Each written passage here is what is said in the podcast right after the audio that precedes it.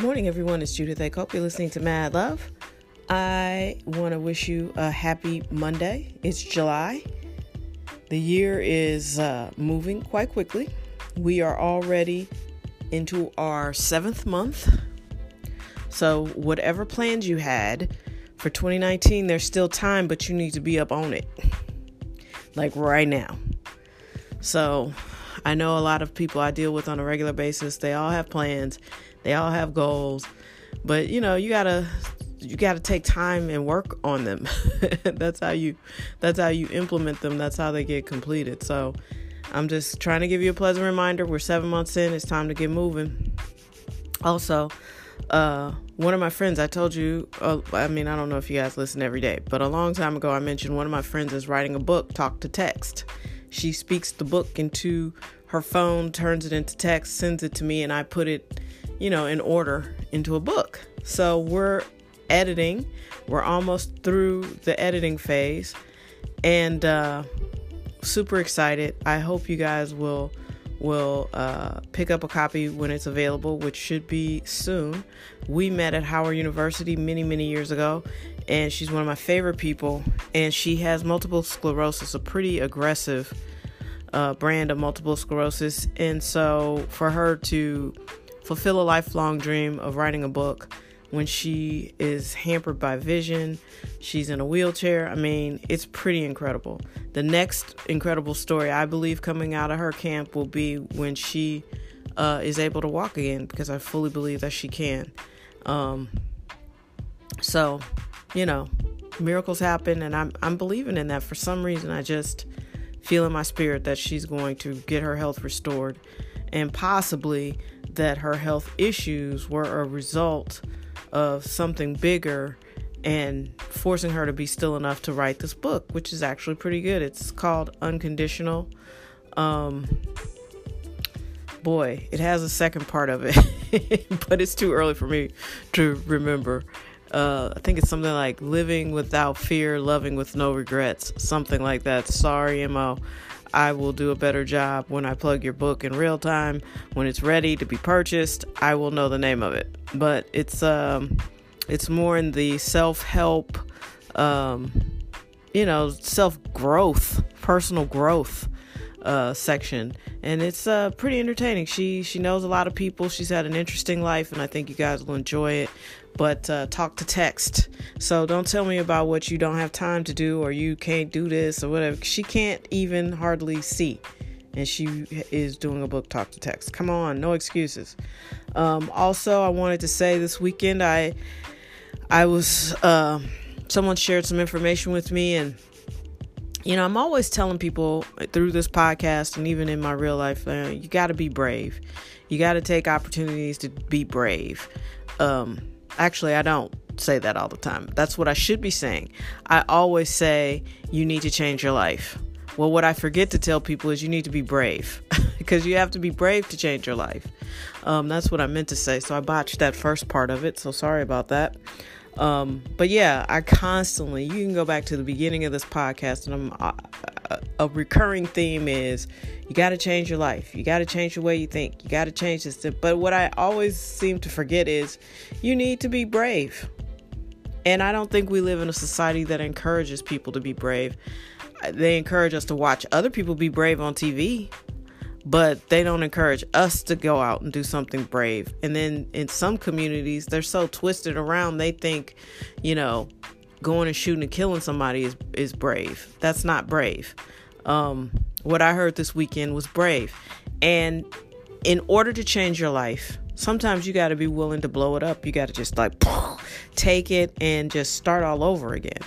And um, that has happened to me but that it was through illness. Like I had I my life was taken down to the studs pretty much because everything I had done had led me to a pretty dramatic uh, health event, and um, I want to say I celebrated my eighth anniversary of health on Saturday. Uh, so I'm super excited. It's a very special day to me. I consider it my second birthday um, because I changed my life on that day. I got out of the hospital and I was like, I'm never going back to the hospital. What do I have to do and it's a mental, physical, spiritual change. It's not just I'm gonna take my blood pressure medication and uh, work out. It's it's a full life review, and that's what I did. And and I never thought of that as being brave, but I guess it, it is in a certain way because most people don't like to change. The reality is most people want what they say they want, but they don't want to do anything differently to get it. And uh, someone told me something super brave this weekend, and it reminded me that I need to encourage my listeners to be brave. And like I said, we don't live in a society where we're encouraged to be brave, and I definitely don't think women are encouraged to be brave. Um, and as I keep living, I've kind of had a cloistered work experience because, you know, I've I've just wound up working in all kinds of fields, doing all kinds of things, and um, you know, as a communications professional, I'm often the person that's sort of siloed in another part of the organization. I'm not always included in the day to day. But it's so easy for me to see, uh, and this is moving. This is moving away. Be brave, definitely. Change your life and be brave. I believe in that. And kudos to this person for doing something uh, that a lot of people wouldn't do because sometimes the status quo and the comfort zone just feels too good to leave. And uh, I applaud anybody who embraces the unknown over the f- familiar, even if the familiar is torturous. Um, some people will just stay with that because they know it. So you got to be brave. And now I'm transitioning to I, I think I didn't fully embrace how bad the workplace can be for women because I've always been siloed or off in some other part of the organization or shielded from something. But I think the reason why men feel comfortable, some men feel comfortable paying women less for the same work, is they're insecure. And if you haven't been around an insecure man, it's really something to see. You need to go find one. I wish they put them like on display in like uh you know, some sort of museum or something so you can really get a good look at it because it's something to see. Uh, but I, I honestly believe, you know, if a man is insecure, he's really cool with paying you less, even though it's dead ass wrong. Um, it's just something to see. You can't really describe it. You have to see it for yourself. And once you see it, then you know, like, oh, okay, this person is kind of like a manipulator. Okay they're just paying me less money because they have twisted it around in their brains because they're insecure to justify it. It's it's really trippy, you know. Uh, I've seen a lot of interesting things. I really have. But I I have heard all of this equal pay stuff and I know for a fact we don't make as much money. But I could never understand why. But I think the insecurity is a big part of it. And ultimately men are pretty insecure whether they uh, some men whether they want to admit it or not um, insecurity runs rampant. And uh, they put all the onus on us and blame us and women sometimes are so desperate to have a man we take the blame. Stop doing that. Don't do that. We just all have to try to be better every day. Just be better people better human beings. Respect each other more respect ourselves more because basically how you treat somebody else is how you treat yourself. You know what i mean so if you're good to yourself, you're good to other people around you. Um, for instance, I'm not judgmental. And I also realized not too long ago, like, oh, I'm not self judgmental either. You know, I'm not the person that's beating myself up and judging myself in my head uh, either. I'm just not judgmental. I used to be, but you know, I I found that to be an unpleasant way to live, so I changed. So I don't know. That's the that's the theme with me. Metamorphosis. Be brave. Change your life. You know, get out here and, and be better. Be better to yourself and be better to the people around you. Uh, you know, like I say, life is really too short to be wasting energy on nonsense. And some of y'all are just obsessed with nonsense. So stop it. Have a great Monday. Be safe in this world and know that you are appreciated and loved. And we will meet you back here tomorrow. Um, and I hope you've been thinking about your independence. That's the project from last week till what the 4th of July, which I think is Thursday. What does independence mean to you? And what you to do about it?